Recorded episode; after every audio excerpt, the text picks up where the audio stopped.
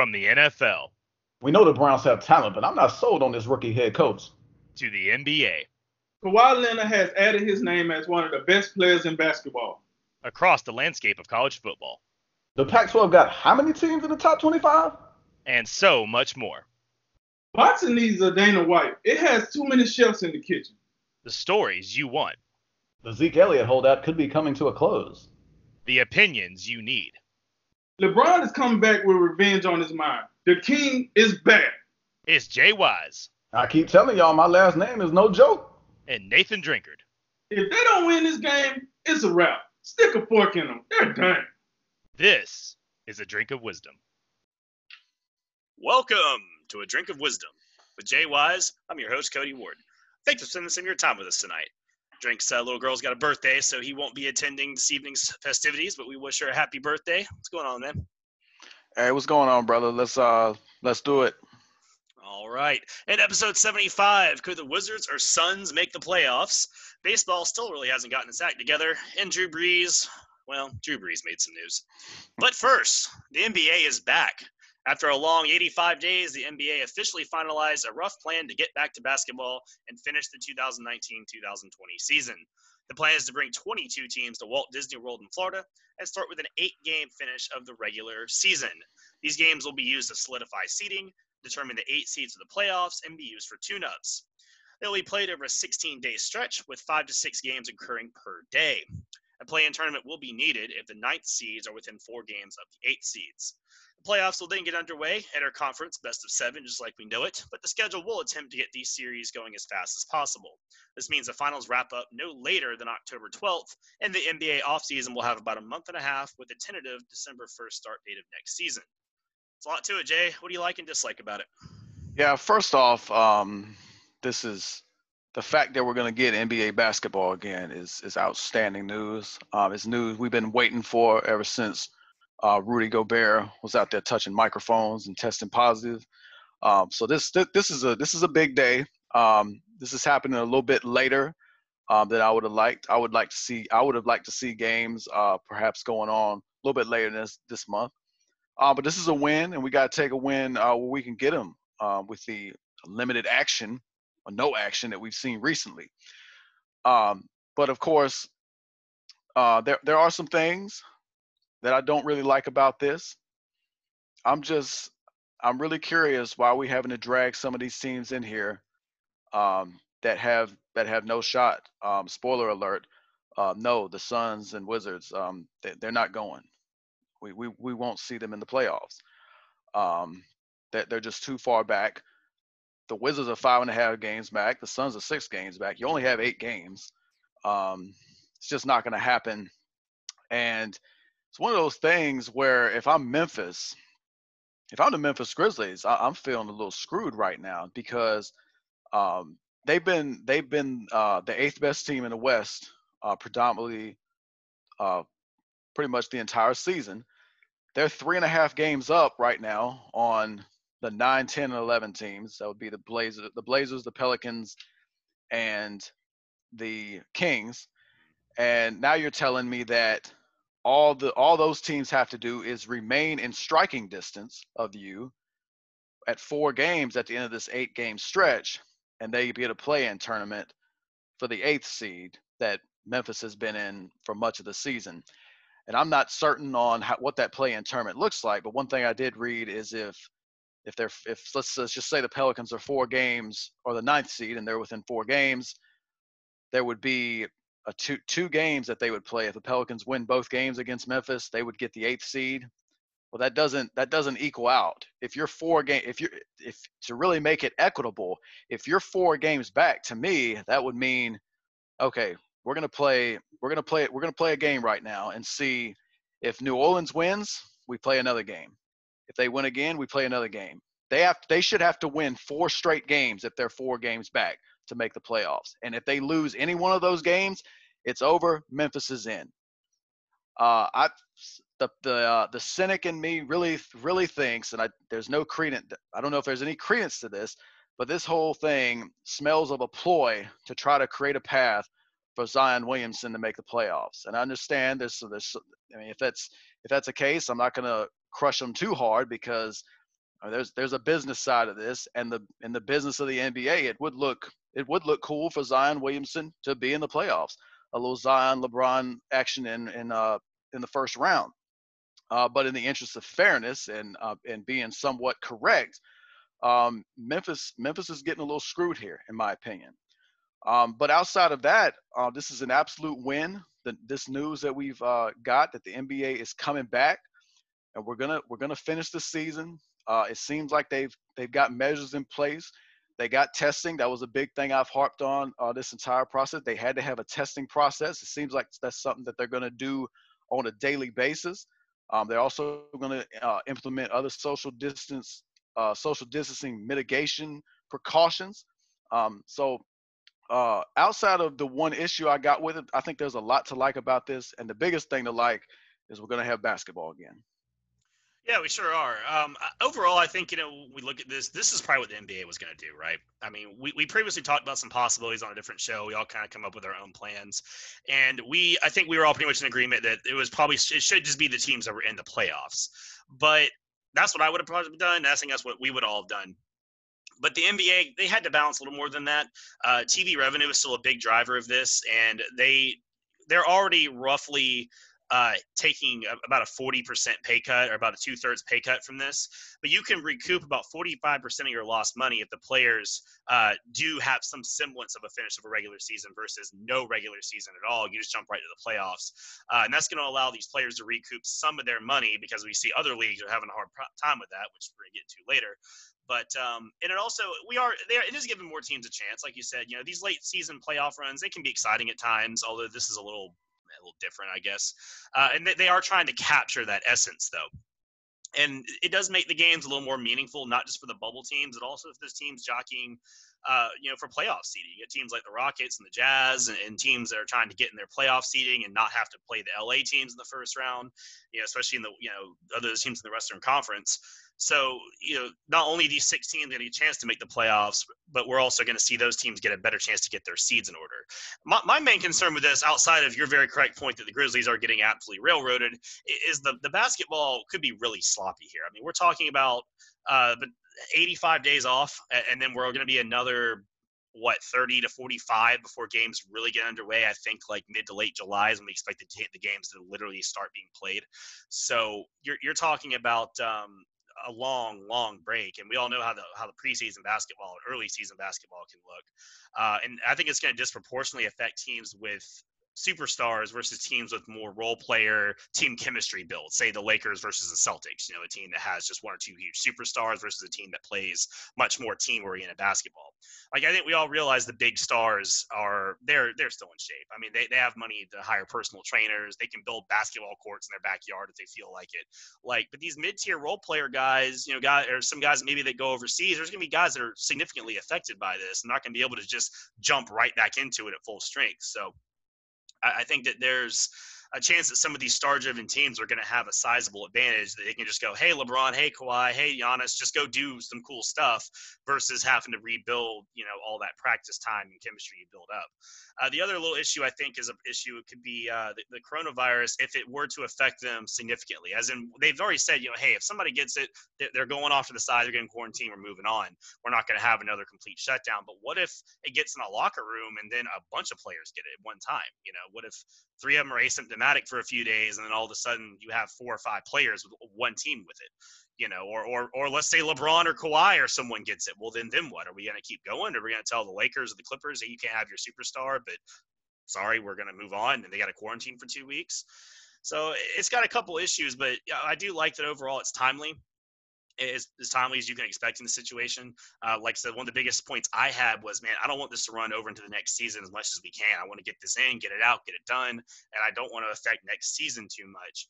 And right now, it looks like we're going to get the draft and free agency in October. They're going to have like a November training camp and get underway December 1st. So uh, hopefully that's enough because I want to see get back to the home courts. I want to see fans. You know, this is nice, but hey, get it over with, and let's let's get to the next season where we're going to have it back to normal. So yeah, overall, to, I'm happy we're getting something for sure. Yeah, and and yeah, and to your point about um, the if someone tests positive, we we know that one one positive test is not going to derail this thing. Right. but that but that is a fair question about what will it take? Like how like what how many positive tests is it going to take for this thing to get shut down again? Because Mhm. and I have to believe that that that is something that has been discussed. We just don't know what that line is. Um, but yeah, I think there'll be that there'll be a line that, that there's got to be a line drawn to prevent a crazy outbreak. It's. Um, I mean, it's it's doubtful because they've said, yo, we're gonna be really testing like every day, like every single day, in and out. You're gonna be, you know, you can't leave the the the reservation, so to speak, for the most part. But you wonder, say, in a month when people, when players' families start showing up, you know, they're gonna want to be with their their their families, and uh, well, then what? What if one of their kids got it at a at a daycare or something? Yeah, well, Yeah, will they? Yeah, will the, will the yeah will families be under the same restrictions that the players are? Yeah, it'll probably be really tight right at first, but then as the as the months go on, what if they start relaxing the rules and then something happens? I guess is probably the biggest chance for that to happen.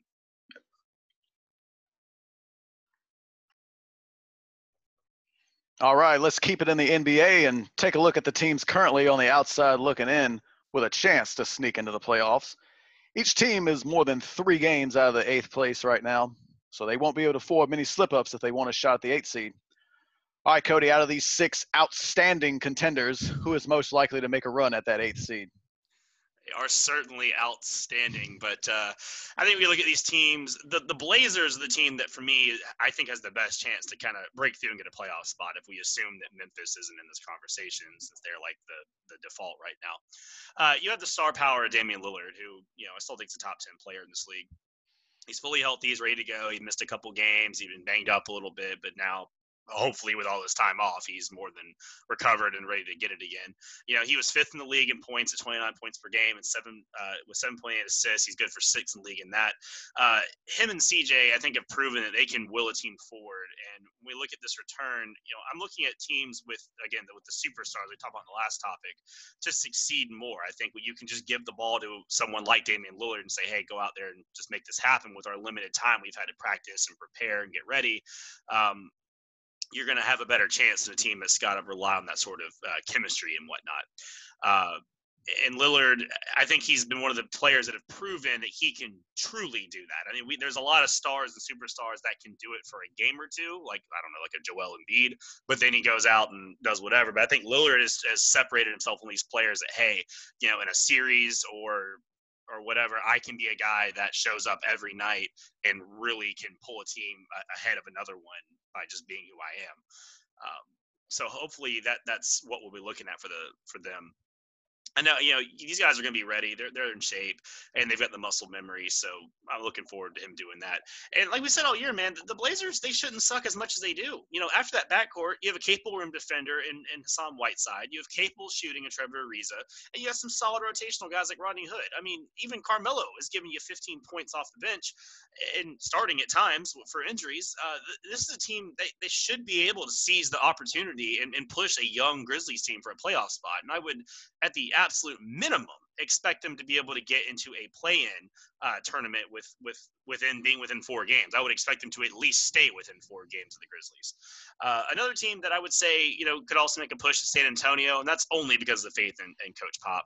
Um, this is a very strange situation, very trying times, very new, and I, I know that he's never experienced something like this, but he no doubt knows how to lead a team and get them through some adverse situations. And again, you do have the star power of DeMar DeRozan and LaMarcus Aldridge. Now, I've, most people don't even remember they exist anymore, but um, you know that might be enough to sneak a couple wins out of this little mini regular season. I mean, there's only eight games. You win five or six. You know, as a team that's three and a half back, you might have a chance to leapfrog one or two more teams. So it shouldn't take a miracle, right? So I would hope that San Antonio would be able to draw on that experience they have to be able to maybe eke out ahead of some of these other teams and be the difference than say them versus like a younger team like Phoenix or something. And then you know, besides them, there I don't have a lot of faith in some of these other teams. You know, the Suns and Kings don't really do it for me. Uh, the Pelicans could, they, they might be too young. I'm not, you know, that one's tough. And the Wizards, they just don't want to play defense, so they're out. So yeah, overall, Portland and San Antonio are the two teams I would expect to make noise out of this group. Yeah, I think I think Portland's probably the safest pick if you had to, you know, if you were betting, if you were taking a bet on this, Portland would probably be the safest bet. And I will I will say, out of all these teams, Portland has the best player. They have Damian Lillard. Um, I've I've just been so unenamored with Portland all year that as as much as as much as you probably could be right about this, I'm just not going to go that way. I just haven't seen enough all year. I mean, this is a team again. This is a Western Conference Finals team last season, and I know they got swept um, by Golden State, but that, that's still such an accomplishment. And to follow that up to be in this position, it's it's just been they've been outside of Philadelphia. They've been the most disappointing in the disappointing team in the NBA for NBA for me. Um, I, I would go. I'm going to go New Orleans. Um, as and as much as I believe Portland has the best player out of all these teams, the Pelicans to me, and I know I was critical. I was critical of the NBA and how this appears to be set up because I think it it has an advantage. It has the look of trying to create an opportunity for New Orleans, but New Orleans has the most dominant force that can make the biggest difference, I believe, and that's and that's Zion. Uh, he's shown no ill effects of the injury that kept him out for the first half of the season. Um, he's putting out he's putting up great numbers. He's giving you 23 points a game. Um, he, he, listen, we talked about one of the things we looked at um, when he was coming in the NBA is how will he do? Will he be able to bully his way to the basket the same way he did in college? There, has been times there's been times where he's faced uh, some heavy resistance. Uh, a game against the Bucks comes to mind, uh, but against most NBA teams, he's been able to do what he wants and get to the rim. Um, to the point where we're looking around saying uh, we thought he might need to uh, improve his perimeter shooting, uh, but now we're looking around saying it may not even be necessary because he's that great and that skilled and adept at getting his shot at the rim. It's just it just seems that he is an unstoppable force. And with that in mind, you also have to take consideration you've got a guy that's played at an all-star level uh, at an all-star level the entire season in Brandon Ingram. He's he's been fantastic. Uh, could be could be your most improved player this season. Jrue Holiday, let's not forget, this is a guy who a couple years ago uh, playing his butt off defensively, actually shutting down Damian Lillard in the playoffs. He can do it for you. JJ Redick remains a great shooter that can help you off the bench. Lonzo Ball got to give some, got to give credit where credit is due. He's made some strides this season. Josh Hart, Derrick Favors, uh, they're a pretty deep team. And the only question I have with them is, could we get any level of defense? If they play an ounce of defense, they could they could have a great chance at being the eight seed and have a shot against. They'd have a great shot in this playoff against Memphis if that's how it shakes out. Um, but yeah, just to but to just so we don't want to we don't want to leave anybody out. Let's just let's cover the rest of them. Um, yeah, Sacramento. Yeah, they they were my sleeper. Had some scrappy my, moments, but yeah, mm. they they were my sleeper playoff team. Um, I'm gonna. I, I'm on the record as saying Luke Walton was my coach of the year. Um, he, he's not going to win that award now.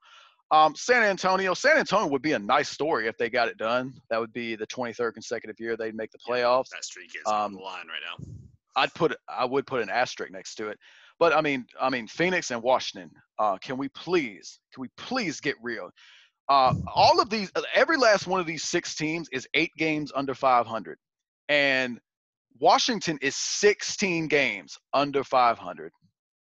They're not going anywhere. I'm sorry. Um, so not playing defense. Oof. Yeah. Uh, but yeah, I would go New Orleans. Although I am gonna, I am gonna concede that Portland is probably the safe pick. All right, man. The rift between the MLB and the players has unfortunately continued this week. Last week we talked the MLBPA was working on a counteroffer to the MLB owners for a season restart, which turned out to be a 114 game plan. It was soundly rejected, and the sides remained deadlocked.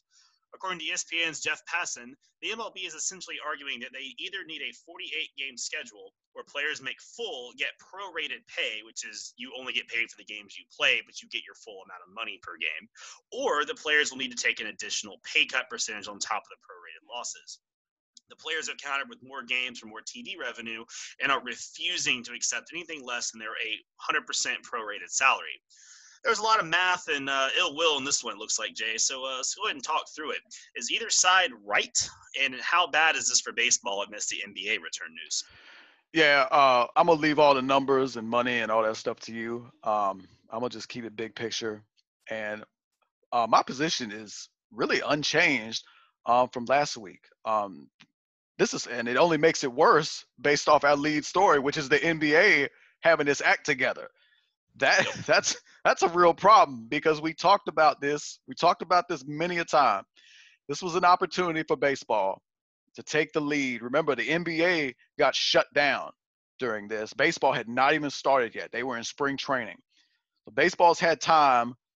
They've had months now to get this together. And they're still not on the same page.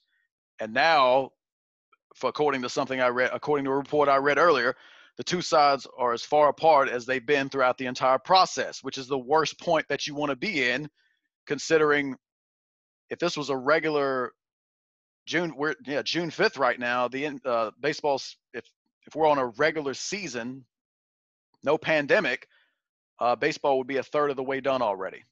Uh, we'd be heading to the All Star game in about a month, and we don't even we we don't have any games played. Meanwhile, the NBA has their act together, and it all it, it, a big a big factor in this appears to be as it was last week. Uh, the league's offer that they made had such a different feel to it than the, the agreement they had in March based on prorated salaries, which was the agreement they had on about March 26th. The league came back last week and said, now we want to do this sliding pay scale, which would hurt, which would uh, leave more of the economic brunt on the the top earners in baseball, the Mike Trouts, your Gerrit Coles, list goes on and on. And uh, the Players Association said, no, we're not doing that. And now, and they did say last week we had it. We said the Players Association was going to make a counteroffer. They made their counteroffer, and the league rejected it. And not only did the league reject it, they said uh, we do not plan on making a, another offer. The count, I guess you maybe a, a, counter counter offer maybe, mm-hmm. but which so to me, and I, I I I have figured out fully on which side of this I'm on. I'm on the player side, and normally, in a lot of situations, I'm I'm critical of the players in the, in these regards. Uh, but but base when you think about the league and the players saying that the league had their proposal in March that they had agreed to, the the whole money, the whole salaries was supposed to be set, and now they went back on it in last week's proposal and now to and now this week they're saying, okay, we heard your offer. We're not even gonna bother. We're not even gonna bother now. We're not even gonna come up with anything. So now you got two offers that neither side agrees to, and the league is not even gonna bother to try to make an attempt to negotiate further and get back into the middle ground so we can get this going. It's a terrible look. When you add in all the things that we've had going on in this in 2020 to include a pandemic and now the social unrest that we see happening before our very eyes. Baseball continuing to not have its act together is horrible from an optics perspective. And now I was I, have been saying this. It would it would behoove the MLB to get this thing rolling before the NBA gets back in action. And it appears they're not going to do it unless something changes in the very near future. Somebody has a change of heart. Somebody's got to step in that middle ground and bring some order to this situation, or else baseball is just in a heap of trouble. Uh, they look horrible right now. Um, we they need some on one side. There has to be a couple, a leader or two from both sides to find middle ground and come up with a compromise, or else it's very possible at the right now the where we're headed that we will not see baseball this season, and that's a shame. Yeah, it uh, it does seem like a pretty bad situation that's not getting any better. Uh, the biggest issue it seems like right now is both parties they feel unjustly hurt by a situation that's not in their control. You know, it doesn't seem like there's any unity regarding getting things going again. Like you said, it feels like there's two the two sides are just in their own echo chamber right now. and They're not even opening the door to see who's on the other side. You know, the argument gets framed as the MLB versus the MLBPA but it should be the MLB versus the coronavirus, right? That, that's what we should be talking about, and, and, we're not. We're talking about the two sides uh, within the organization. You know, the NBA just set the example, right? They got together, they brainstormed with coaches, players, executives, blah blah blah. They came up with a pretty solid plan. They got voted 29 to one. The only team that dissented was Portland. And they had some reason they did, but at the end of the day, it got unanimously passed. The NBA just trucked through this problem, and they are rolling in, rolling on into, into July.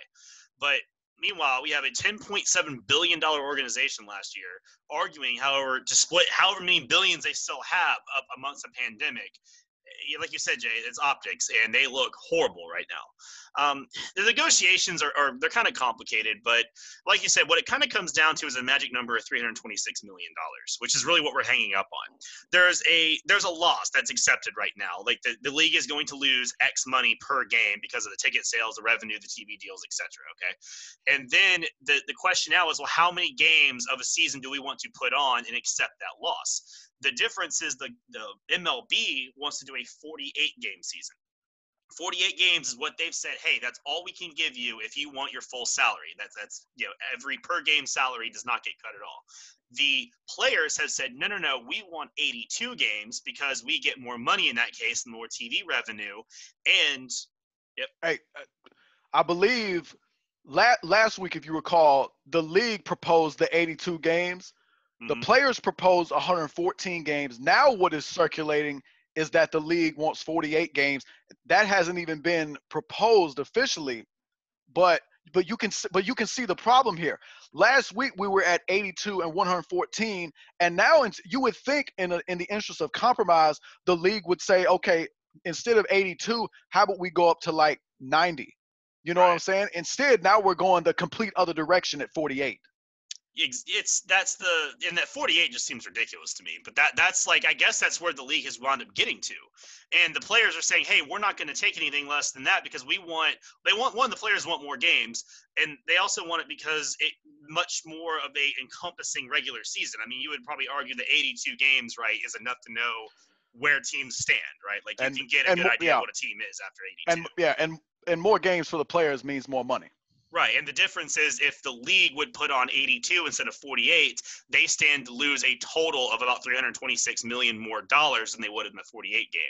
And, and, and both sides, you know, they have some blame here. The players could could exchange a little bit of extra cut off their salary to sort of bridge that that money gap between the two sides.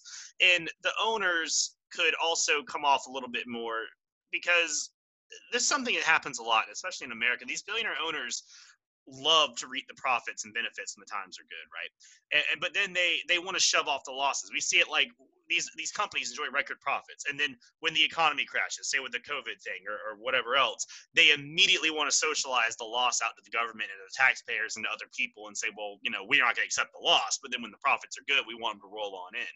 So it feels like to me, if they tell the average person, hey, you know, you need to save up in case there's an economic crash, well, these companies and owners should too. Every MLB owner is worth more than a billion dollars. Like 326 million dollars is a, is not a rounding error, but it's not astronomical either.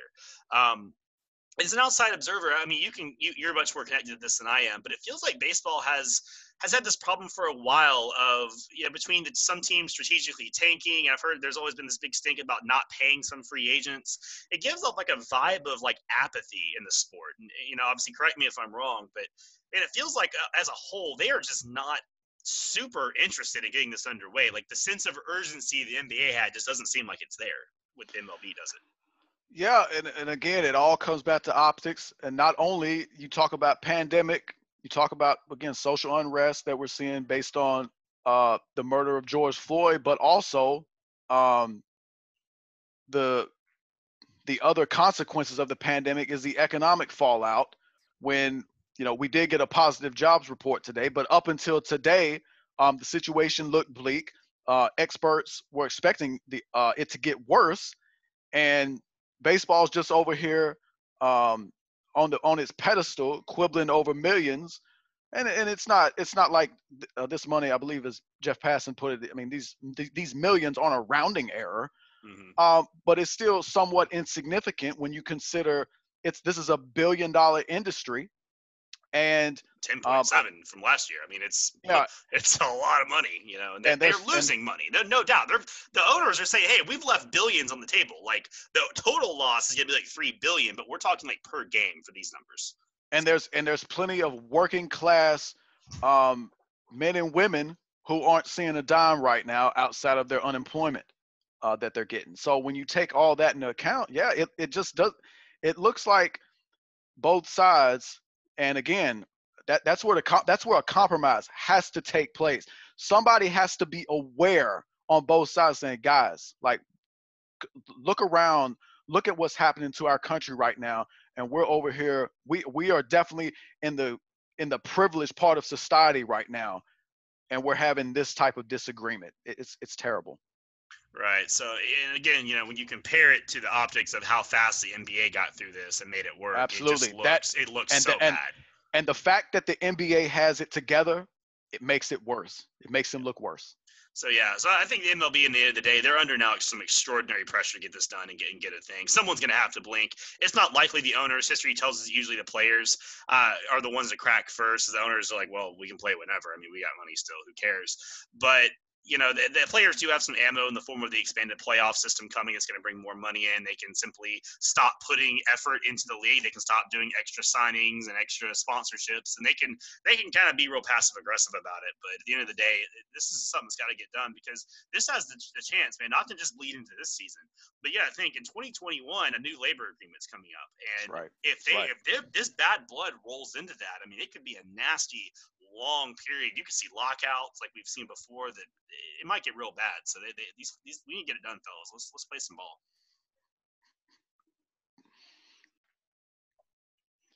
All right, we now turn to a story which dovetails off the senseless murder of George Floyd. Saints quarterback Drew Brees received heavy criticism after comments he made Wednesday relating to the American flag and the national anthem kneeling, which started with Colin Kaepernick. Brees apologized yesterday but that hasn't done much to calm the storm after his initial comments. All right, Cody, let's take a crack at this. What are your thoughts on the reaction to what Drew Brees said?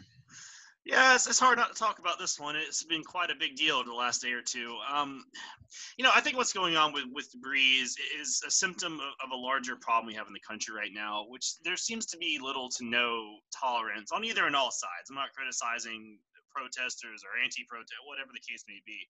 Uh, there, there seems to be little room for any sort of complexities or gray area or acceptance of the idea there could be more than one right answer to a problem. Uh, Drew Brees is also the victim of a current climate that operates often by a social mob rule, where if you don't fall lockstep with the correct opinion totally and wholeheartedly, uh, then you're just gobbled up and spit out. It's something we've seen for uh, quite a many years now in this country. And, you know, when you look at Brees's original comments and the subsequent follow ups where he further clarified his position, he was really the, the, whole controversy stems from a very small part of his larger argument. You know, in the argument, which he basically uh, completely agreed that he realizes the country doesn't always work for everyone, that minorities are often unfairly targeted and treated by police, and that we still have a very long way to go to get to the vision that the founding fathers intended when they originally wrote the documents that this country system is founded off of. But he also acknowledged that hey, millions of people have fought and many have died for this for the idea of true equality and liberty. Some did it on the battlefield, million in others, like his like his grandfathers, for example, and then others, you know, have done it here in the streets at home with this women's suffrage, civil rights movement, etc. Uh, he sees all their struggles, and when a deliberate protest is done during the anthem, he sees it as a disrespect towards their struggles and to me, that's kind of the crux of all this. There, there's no, to me, there's no correct interpretation of the flag, the anthem, or the protest. You know, some folks are going to look at the flag, hear the anthem, and they're going to think of all the injustices that their family has suffered at the hands of a system that often doesn't seem to care about them. Other folks like Brees, you know, they're going to look at it and they're going to look at the positives this 300 plus year old experiment and say, hey, we can still do better you know, Kaepernick, for better or for worse, uh, you're not ever going to be able to totally shake the opinion of many people that his protests were somehow linked to the, the country, the military, and just as a whole. You know, sort of the baby with the bathwater analogy. You know, he didn't kneel at halftime. He didn't kneel before the kickoff. He specifically targeted the national anthem. That's always going to be inextricable to some people. To me, neither side is completely right or wrong because to me, it's only the symbol of what you make it out to be. Now, was Brees's comments pretty tone deaf for the moment? Yeah, there was no reason he couldn't have just made some boilerplate, stock, off the shelf answer and just unrolled a script and read it and said, "Hey, good luck, everybody," and rolled on. You know, there was was it really the time to kind of to kind of bring bring this back up or beat the horse some more? No, but the, character assassination he suffered now is ludicrous. I mean, the man helped rebuild the city after Hurricane Katrina, one of the worst natural disasters in U.S. history. He's been an ambassador of the city and the region. He's donated tens of millions of dollars, volunteered countless hours of time to a community that is majority minority compromised. And no one has ever thought of Drew Brees having a single racist bone in his body until this week. But then suddenly, because he agree disagrees with a slight interpretation of a part of an argument, that he still largely sides with the the the vote those who want change you know, he's simply now a terrible person. He, he, he needs to be canceled. He needs to retire. He needs to be thrown out of his official announcing job. Nothing else matters. So I don't I don't like the the ridiculous backlash he's gotten. I can understand why people might be upset, um, but the the level that's been taken to it is quite insane. And I think for all the talk of unity right now, it's really easy to do the opposite. And Brees is an example of that on both sides. You know, those who are demonizing him and then him stirring the fire for no reason. So I think we can and we we should do better than this. To me, the real sad thing about this whole situation that started with again the senseless death of George Floyd is that so so much of this so much of the issues and what occurred and what has occurred afterwards so much of this we can all agree on if you have any amount of human decency running through your body. Mm-hmm. number one the death of george floyd was wrong. It was horrific. It shouldn't have happened. Uh, number two uh, we've seen uh, instances, too many of them, where it appears minorities are treated differently and worse by the police. We've seen that on far too many occasions. Uh, number three, police officers that conduct themselves in th- in such a way should be held accountable. No matter no matter, and that doesn't matter what the race is. And number four, this is an issue should be protested. No problem with protests. So much of that, so much of that we can I think we can all agree on again. If we can operate under the premise that we all have some sort of human decency about us. The problem, the problem that we have now, and you mentioned it a little bit, and I, I the word nuance really comes to mind here because the conversation once you once protests become riots and i think there and there has to be a distinction. There has to be a distinction between protesting and rioting. Because what we've seen transpire the past week in just cities starting with minneapolis and once it happened in minneapolis it seemed to spread like wildfire. Once the riots start and you have just utter chaos people just running into breaking in to businesses breaking into stores and just running out stealing stealing things. And then we had you had when you when you it's one thing to be out there protesting but when you have people throwing projectiles at police officers whether it be water bottles whether it be bricks whatever the case may be we've crossed the we've crossed the line and we're the society is disintegrating into anarchy. That's where we're headed right now and i can and i can i can assure you that is not a place we want to go. In the case of drew brees drew brees said what he said initially and you're you, you're 100% correct. When you talk about being tone deaf i would use the words when you appear to have a lack of awareness. That's what I, that's how i would uh, that's how i would put it. But again when you talk about the first amendment and you talk about free speech you hear you hear the phrase "right to your opinion" a lot, but in cases like these, it doesn't appear to be that way. Drew Brees said what he said, and whether you agree or disagree, I didn't find nothing offensive about it. I really didn't.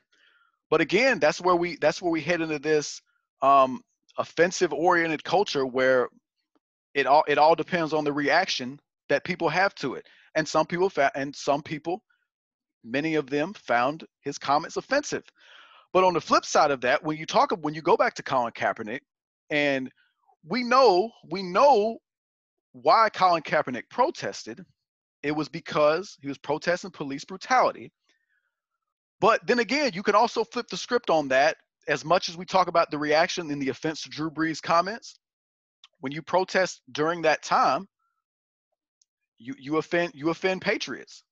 You know what I'm saying? You offend people that have a high degree of respect for their country. And when you protest during the national anthem, people are going to feel some type of way about it.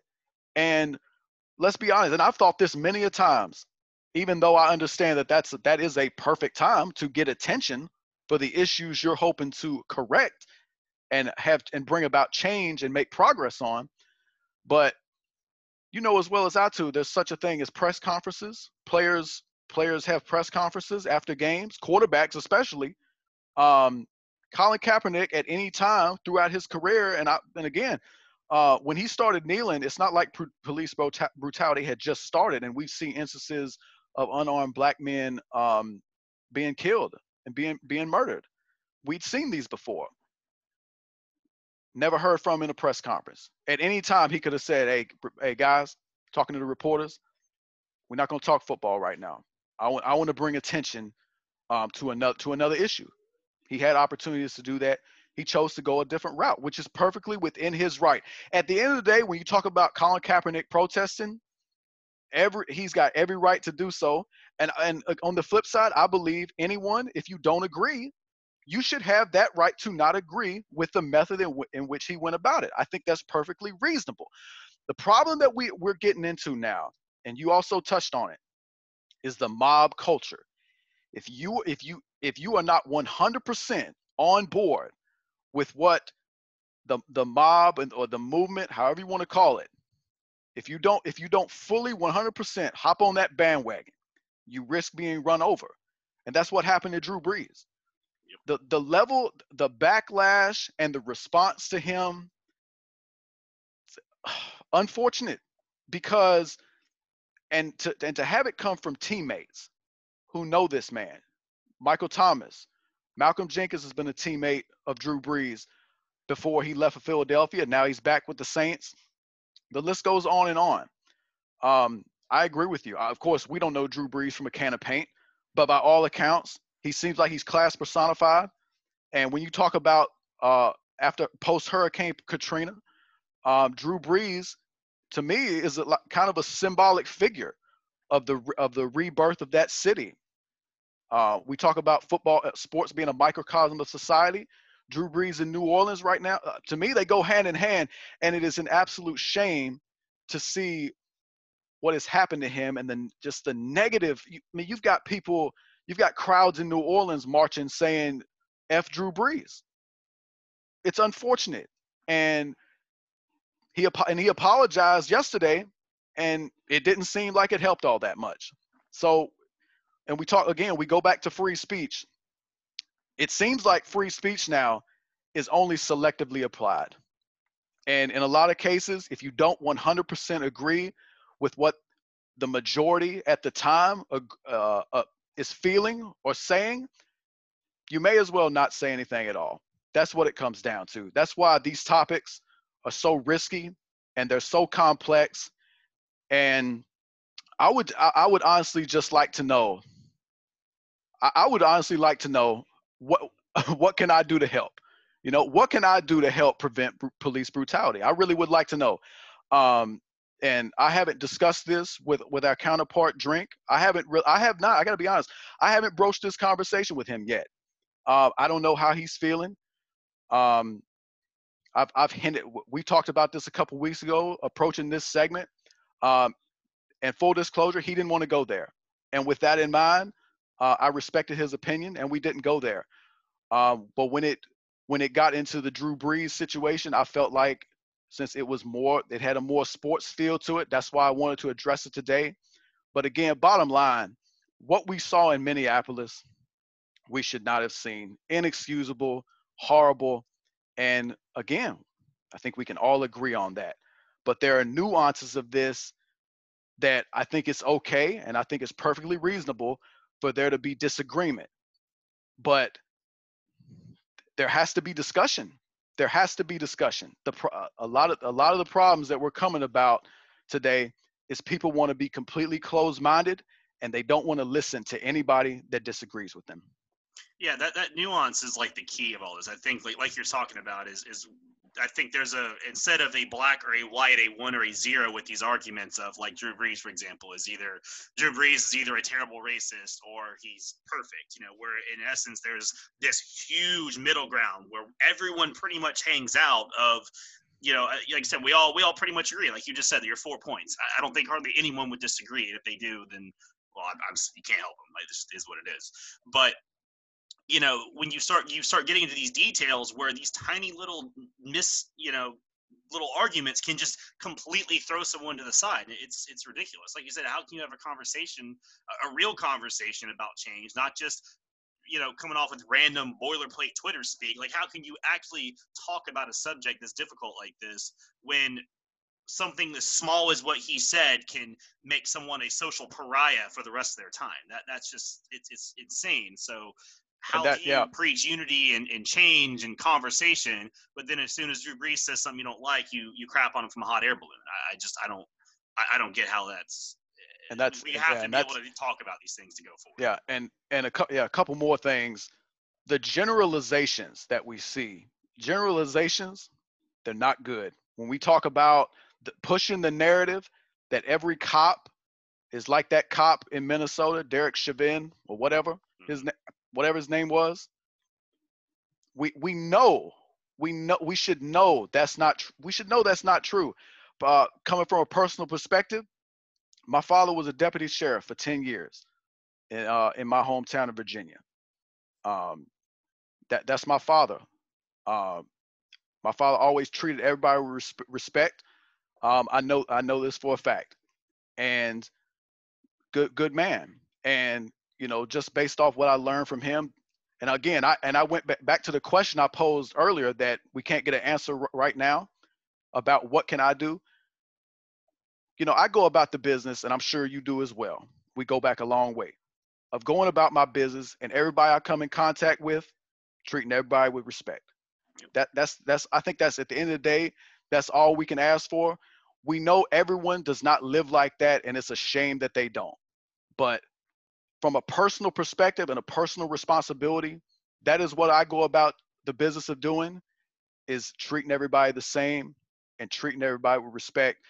And then last point, going back to the issue of rioting and protesting and that line the behavior of people that cross the line and obviously uh, uh, the majority are probably are peacefully protesting but again just like one bad cop can ruin it for everybody a couple agitators here and there they hijack the, and and the attorney general has used this verbiage as well they hijack the ne- the uh the real issue and we've seen it as soon as those riots started you started hearing the name George Floyd less and less. You started hearing the phrase police brutality less and less because the story was now the rioting and the burning and the and communities burning literally burning down. I remember the first night in Minneapolis when that Target was getting looted and later in the evening a AutoZone burned down. Think about all the businesses in these communities that have been torched. It's just, uh, and these communities with again with so many minorities living in them, now they got to go go about the business of trying to rebuild. And if you and if you listen to anything that's going on, because we've we've had these type of riots happen before, it takes years, years for these communities to get back on their feet. And again, the behavior is bad enough. It's egregious. What is even worse is people of influence living in, in their privileged lifestyles because there are plenty of minorities out there that have that have made successes of themselves and ma- made it good. But it's a shame that those people almost it seems like they're encouraging that behavior. So now you reinforce the rioter, the rioting and the looting, and people now legit thinks it's okay. If you saw certain people of influence and prominence come out and say this is not okay, we'd see less of this. It could have been stopped sooner. And oh, by the way, la- last point that I have, Mhm. it's a shame. George Floyd's brother, I've seen him quite a few times, and he has pleaded every time I've heard him, stop the violence. I don't know why people aren't listening. It's a shame his voice is not reverberating and being amplified because this uh, this instance of police brutality started with his brother and it's a shame people are not listening to him. Yep, very sad situation. Let's hope hope everybody can get through it. All right, so to finish off with rapid reaction. A lot of topics, a little bit of time. Let's go, Jay. All right, Oklahoma State's men's basketball team has been placed on probation for the next three years due to level one violations involving former associate head coach Lamont Evans. Big deal, little deal, no deal. Yeah, it's definitely a bit of a deal. Uh, Evans was receiving thousands of dollars in bribes for steering players to certain agents and sponsors after they turned pro, and it's just another black eye on the sport. Like since the FBI had come down on them all those years ago, uh, Oklahoma State, for what it's worth, has not been to the Sweet 16 since 2005, but they just landed the number one recruit for 2021 in Cade Cunningham, so this could wind up costing him uh, them him. Brooklyn Nets superstar Kevin Durant has bought a minority stake in the Philadelphia Union, an MLS soccer team. Your thoughts?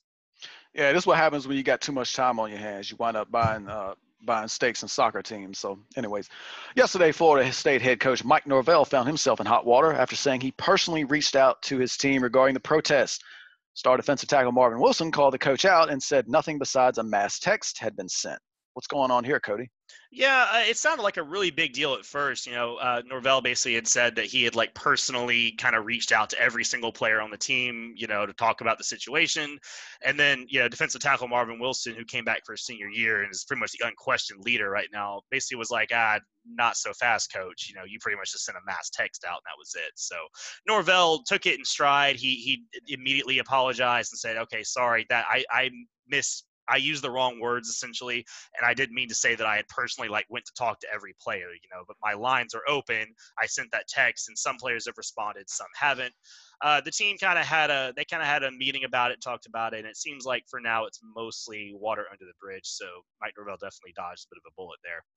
Patriots quarterback Jarrett Stidham has been leading throwing sessions with small numbers of teammates, according to ESPN's Mike Reiss. Does that impress you? Uh, not really. It sounds like something he probably should be doing. Uh, and again, it's the off season. Uh, you, he's not going to impress me until I see some game action and at the very least see him make some throws in the preseason. With the NBA restart finalized, the Hawks' season has ended, and with that, Vince Carter's career has ended. The 43-year-old who played in four different decades said he would retire after this season. So, what will you remember most about his career?